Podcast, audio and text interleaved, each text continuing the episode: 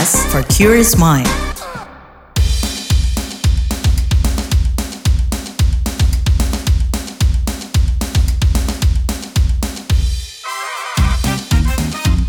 What's Trending KBR Pagi, siaran pagi radio paling update. KBR Pagi, siaran pagi radio paling update. Selamat pagi, apa kabar kalian semuanya di hari Kamis, 2 Februari 2023? Kembali lagi Don Brady seperti biasa di What's Trending KBR Pagi. Kita lagi ngobrolin soal rencana subsidi kendaraan listrik berbuah petisi. Jadi demi percepatan program kendaraan bermotor listrik, pemerintah punya rencana menggelontorkan subsidi. Rencana pemerintah ini pun tak lepas dari sorotan. Pegiat transportasi publik sekaligus Direktur Eksekutif Institut Studi Transportasi atau Instran, Dedi Herlambang, sampai membuat petisi dorongan mencabut rencana subsidi ini di laman change.org. Judul petisinya, Ayo cabut rencana subsidi kendaraan listrik 7 juta, berikan yang lebih membutuhkan. Dalam kurun satu hari, petisi telah ditandatangani lebih dari 300 orang. Dalam petisinya, Dedi menyoroti soal beban jalan yang sudah berat, lantaran persoalan kemacetan yang tiada ujungnya. Dedi menganggap program subsidi ini hanya akan meningkatkan pertumbuhan penggunaan kendaraan pribadi.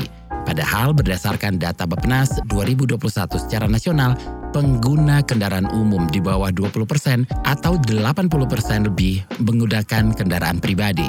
Ia lalu menyarankan agar dana subsidi itu digunakan saja untuk pengembangan infrastruktur angkutan umum massal, malah lebih berguna untuk orang banyak, atau dana subsidi tersebut dapat digunakan untuk pembangunan atau perawatan jaringan jalan yang masih memprihatinkan di daerah-daerah pelosok Kalimantan, Sulawesi, Maluku, NTT, Papua, dan lain-lain.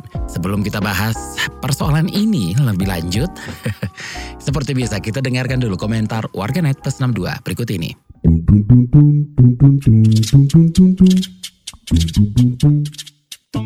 you. Kita ke komentar at OkiXX. Ayo cabut rencana subsidi kendaraan listrik 7 juta berikan kepada yang lebih membutuhkan. Tanda tangani petisi.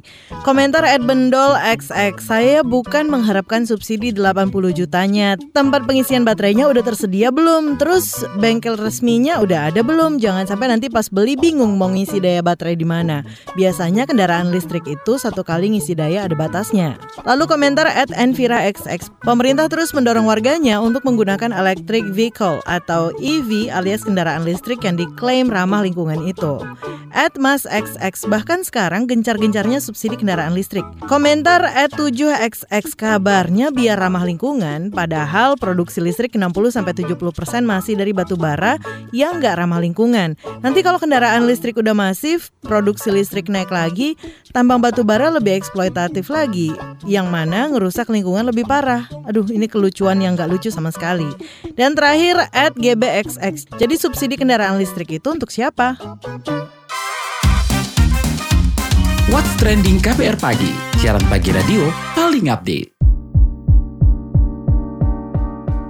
Kita lanjutkan obrolan kita pagi ini. Jadi Direktur Eksekutif Institut Studi Transportasi Instran, Dedi Herlambang, menyebut rencana pemerintah untuk memberikan subsidi besar-besaran kendaraan listrik sebagai rencana yang konyol. Sebab subsidi ini tidak mendesak ataupun dibutuhkan masyarakat. Menurut Dedi, rencana ini hanya akan menguntungkan orang kaya yang membeli kendaraan subsidi tersebut. Lebih lanjut soal ini, kita obrolin langsung dengan Direktur Eksekutif Instran, Dedi Herlambang. Pak Dedi, Anda membuat petisi untuk mencabut rencana kebijakan subsidi kendaraan listrik. Bisa dijelaskan? Awalnya kita berangkat sebenarnya dari keprihatinan dulu ya. Jalan kita itu sudah macet. Pemerintah sudah sangat terlambat untuk merekayasa kemacetan lah ya. Ini tahu-tahu sudah jalan macet, volume kendaraannya penuh, khususnya di kota-kota besar ya. Tapi tahu-tahu ada rencana mau beli kendaraan listrik mau disubsidi. Kan kita semua kaget. Ini ngapain gitu? Kan kalau pemahaman kita kalau subsidi dalam literasi undang-undang kita ataupun regulasi kita subsidi itu kan bagi kelompok yang tidak mampu. Nah lalu ini orang mau membeli motor atau mobil listrik tapi itu disubsidi ini sendiri sudah aneh ini sudah bukan subsidi lagi namanya ya orang kaya atau orang mampu malah disubsidi dari sini sudah sudah jelas tidak tidak tepat Lalu kalau pemerintah kampanye, promosi, membanding-bandingkan dengan negara lain, Thailand kah, atau di Eropa misalnya disubsidi. Kita kan juga tidak bisa mikir begitu juga, tidak bisa naif gitu ya, lugu lah. Ya dikalikan saja dengan panjang jalannya. Panjang jalannya sama nggak? Dengan kita misalnya. Kalau panjang jalannya di sana mungkin lebih panjang jalannya, kita ternyata pendek. Ya mungkin bisa-bisa jadi subsidi karena jalannya masih lengang gitu kan, masih belum macet. Kalau di kita kan sudah kredit sekali, apalagi khusus di Jabodetabek, ya kan, atau di kota besar lah Bandung, Surabaya misalnya, Medan, itu kan sudah sudah luar biasa macetnya. Dari situ kita sudah uh, khawatir ya. Ini tanpa subsidi sudah seperti ini macetnya, apalagi dengan ditambah subsidi. Sama aja kalau di petisi itu saya tulis, ya ini sama aja dengan api disiram bensin gitu kan, menyelesaikan masalah dengan masalah-masalah baru. Tapi di situ tidak ada air misalnya untuk menyiram itu apinya. Pemerintah kita masih sangat lambat untuk pengembangan infrastruktur angkutan umum. Angkutan umum masal maksudnya ya, bukan angkutan umum plat kuning seperti taksi, tipe, BRT, bis rapid transit, atau MRT, LRT misalnya. Itu kita akui, itu masih lambat. Seharusnya sudah dibangun, mungkin 10 tahun atau 20 tahun yang lalu sudah selesai, tapi baru kali ini baru dibangun. Itu pun dengan dana terbatas. Nah, ini malah ada anggaran 5 triliun tahun ini mau diberikan untuk subsidi pembelian. Itu kan sangat ironis ya, sangat tidak masuk akal. Berangkat dari itu, saya memang sangat prihatin dengan kebijakan pemerintah. Ya saya berharap pemerintah atau stakeholder terkait untuk segera mereview kembali kebijakan ini. Karena kan kita untuk pengembangan transportasi jelas harus ada konsep push and pull. Push pembatasan atau eh, menekan tidak menggunakan kendaraan-kendaraan pribadi. Lalu pullnya bagaimana, bagaimana caranya menarik untuk menggunakan angkutan umum.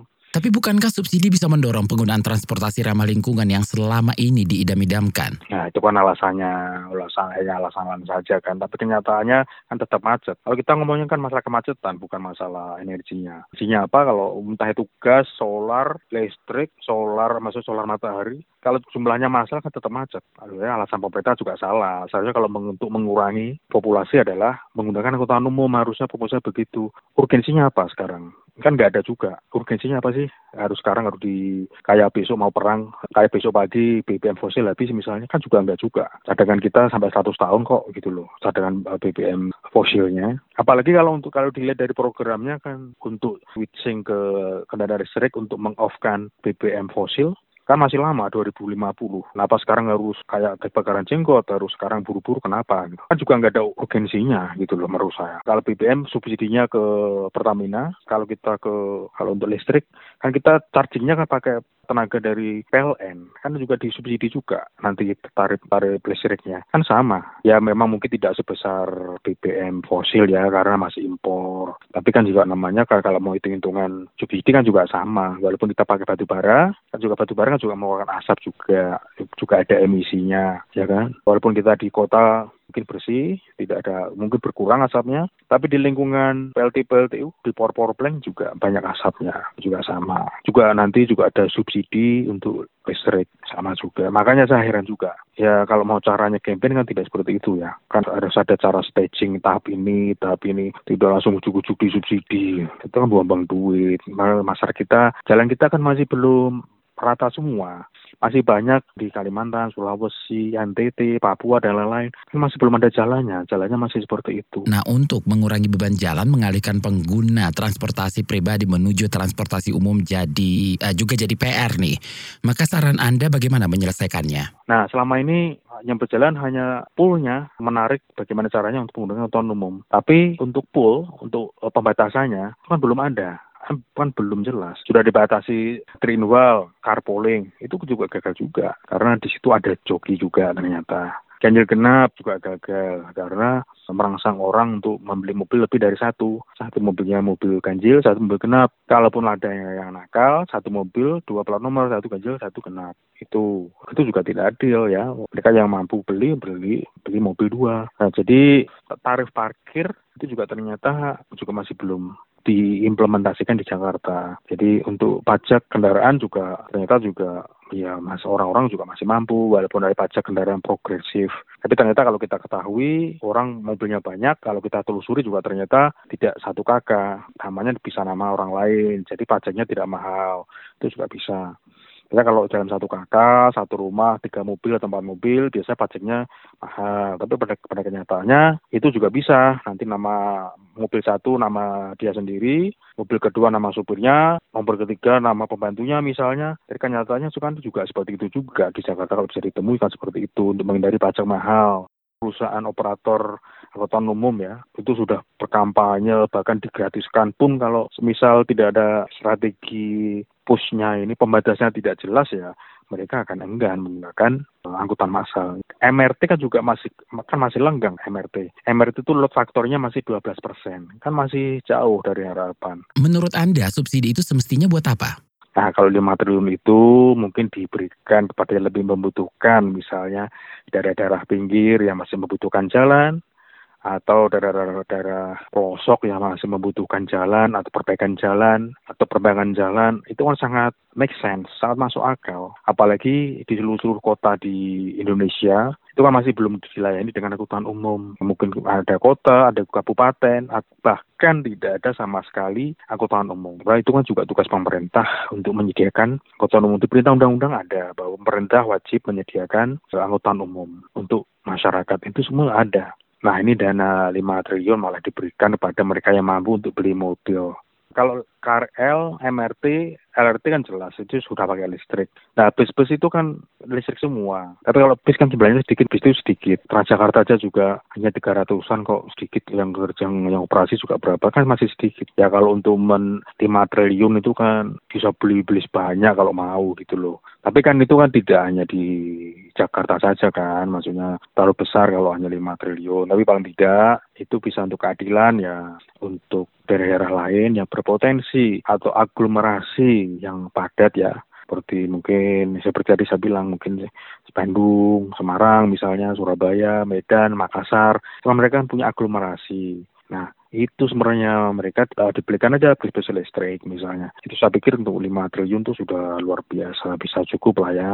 Mungkin untuk tahun berikutnya 5 triliun lagi atau mungkin lebih lebih banyak. Jadi seperti itu. Jadi seharusnya memang pemerintah itu harus menyediakan angkutan umum, angkutan umum masal maksudnya ya hanya dua berbasis jalan itu bus atau berbasis rel itu kereta. Itu hanya itu harusnya pemerintah harus mencuiti mereka itu. Uh, nanti kan bisa dihitung kira-kira yang lebih demandnya lebih banyak mana kota-kota mana yang berpotensi untuk menggunakan angkutan umum. Terima kasih Direktur Eksekutif Institut Studi Transportasi Dedi Herlambang.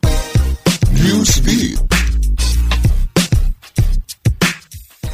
Tak hanya diizinkan mengendarai mobil, kini Arab Saudi mengizinkan perempuan mengemudikan kereta cepat. Arab Saudi pun dianggap terus mendukung dan mendorong peningkatan kemampuan perempuan di wilayahnya yang makin terbuka. Pemberian izin ini disambut oleh sebagian masyarakat. Beberapa perempuan dikabarkan melakukan pendaftaran untuk belajar mengemudikan kereta cepat di negara tersebut. Perekrutan masinis kereta cepat di Arab Saudi juga membuka peluang agar perempuan bisa mengikutinya.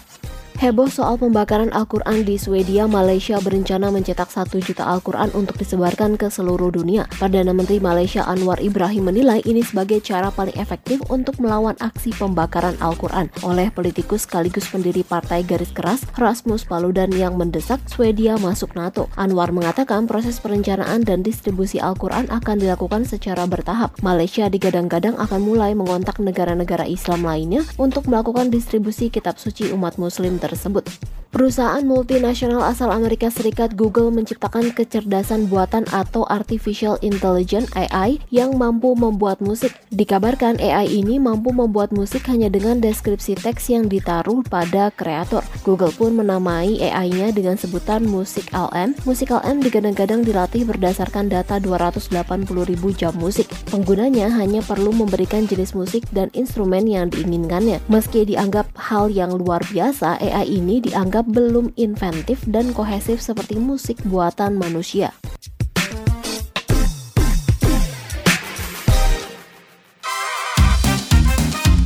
What's Trending KPR Pagi, siaran pagi radio paling update. Rencana subsidi kendaraan listrik berbuah petisi itu yang kita obrolin pagi ini. Lantas tepatkah kebijakan ini diambil? Kita obrolin yuk bareng pengamat kebijakan publik Universitas Trisakti Trubus Radiansyah. Pak Trubus, Anda melihat eh, tepat nggak kebijakan subsidi kendaraan listrik? Tepatkah sasaran dan manfaatnya? Iya, kalau niatnya pemerintah kan itu untuk ini merangsang publik agar menggunakan mobil listrik. Dalam hal ini kalau dikatakan apakah itu tepat atau tidak, ya tentu tinggal diletakkan pada kebutuhan publik sekarang. Kalau kita lihat kebutuhan publik sekarang, masyarakat belum lihat belum ada urgensinya gitu. Karena semata-mata bahwa kita masih mampu istilahnya menggunakan mobil yang BBM gitu kan. Dan meskipun demikian, karena pemerintah sudah sepakat untuk dengan dunia luar ya, artinya dengan kondisi global yang ada supaya mobil ramah lingkungan, maka di situ jelas arahnya adalah pemerintah harus mengeluarkan mobil itu mobil listrik. Nah, perkara subsidi, memang subsidi itu tujuannya untuk merangsang agar masyarakat beralih ke situ. Tetapi memang itu kalau di mau dilihat diskriminasi, dilihat dari sisi apakah merugikan publik, ya banyak pihak yang berpendapat. Tapi yang jelas kebutuhan itu kan untuk kebutuhan masyarakat yang memang mampu untuk membeli mobil gitu. Kalau dikaitkan dengan yang lain misalnya, kenapa nggak subsidi BBM saja gitu. Sementara untuk mobil listrik kenapa subsidi-subsidi. Itu kan persoalan sesungguhnya dari ini, dari tujuan saja. Karena kebijakan itu kan punya maksud dan tujuan. Jadi memang dari situ kita bisa melihat bahwa pemerintah ya harus mendorong agar masyarakat beralih ke menggunakan mobil listrik. Itu Nah, kalau targetnya untuk percepatan program kendaraan bermotor listrik, bagaimana catatan Anda terkait target tersebut? Ya, kalau subsidinya itu betul tepat sasaran sebenarnya nggak masalah. Justru publik itu sebenarnya mempersoalkan jangan sampai ini subsidi ini hanya dari alat kedok untuk potensi terjadinya perilaku koruptif gitu loh. Penyimpangan-penyimpangan karena persoalannya kan nilainya sangat besar. Tapi kalau lihat tujuannya itu memang benar-benar untuk merangsang masyarakat menggunakan mobil listrik ya kan mobil listrik itu terjangkau murah kan gitu. Maksudnya terjangkau harganya maka diberikan subsidi. Nah ini yang menjadi publik ini pertanyaannya kan publik itu bagaimana yang mereka yang kategori tidak berkemampuan membeli mobil. Nah itu kan kemudian berpendapat bahwa subsidi mobil itu tidak tepat sasaran karena itu hanya untuk orang kaya. Masa orang kaya disubsidi kan itu. Tapi itu orang yang berpendapat seperti itu tidak melihat secara utuh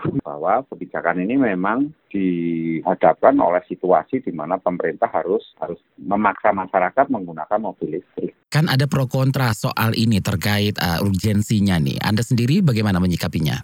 Kalau saya akademisi kan, kalau yang pro pemerintah menganggap itu bagus, ini, sini, sini. Jadi kalau yang nanti mengatakan itu mungkin untuk orang miskin, jadi harusnya subsidinya yang diberusaha untuk orang miskin, bukan untuk mobil listrik. Nah kalau saya melihatnya sebagai pengamat kan nggak nggak pro nggak kontra kan, tapi meletakkan pada tataran yang berjangka panjang. Gitu. Jangka panjangnya memang Indonesia harus menggunakan mobil listrik. Nah untuk jangka pendek ini maka kemudian kebijakannya dikeluarkanlah subsidi itu, meskipun subsidi itu sebenarnya juga baru wacana, gitu. belum merupakan keputusan gitu. Karena nilai itu juga apakah APBN kita mampu juga mbak masalahnya. APBN kita kan nggak mampu juga untuk memberikan subsidi begitu besar kan. Tentu masih perlu inilah yang perlu dilihat secara ke depannya seperti apa. Gitu. Jika terkait sektor transportasi, ada yang menilai penyediaan transportasi massal listrik lebih arjen ketimbang dorongan pada kendaraan pribadi. Bagaimana ini? Iya sebenarnya itu yang lebih arjen itu.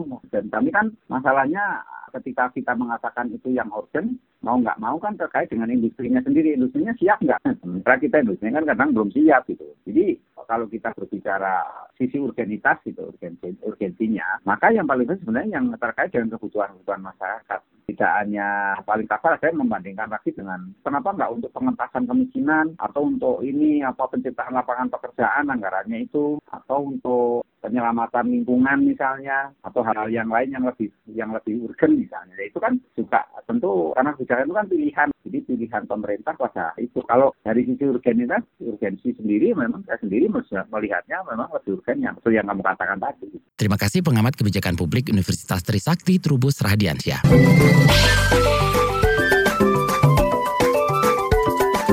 WhatsApp Indonesia.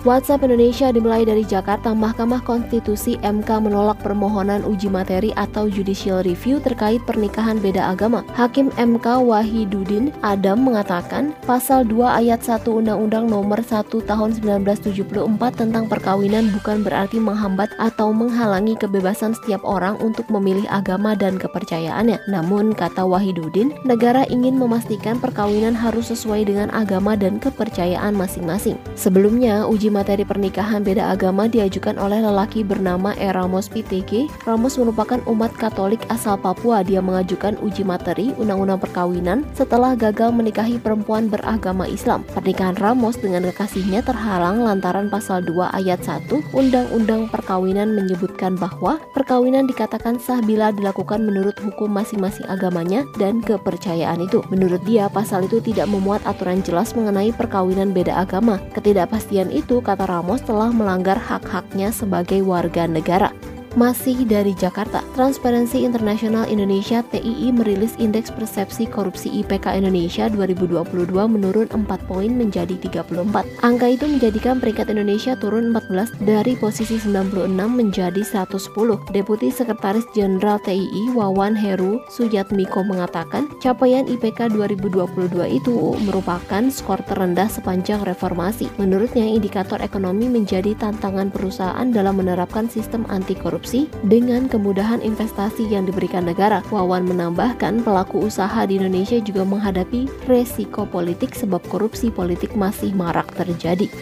Terakhir mampir Sumatera. Program Visit Beautiful West Sumatera 2023 diproyeksikan mampu meningkatkan kunjungan wisata ke provinsi yang dikenal dengan keindahan alam juga budayanya itu. Sandi mengatakan melalui Visit Beautiful West Sumatera 2023, Men Parekraf Sandiaga Salahuddin Uno mengatakan melalui Visit Beautiful West Sumatera 2023 yang merupakan tahun kunjungan wisata Sumatera Barat bisa mendukung gerakan berwisata hashtag di Indonesia aja.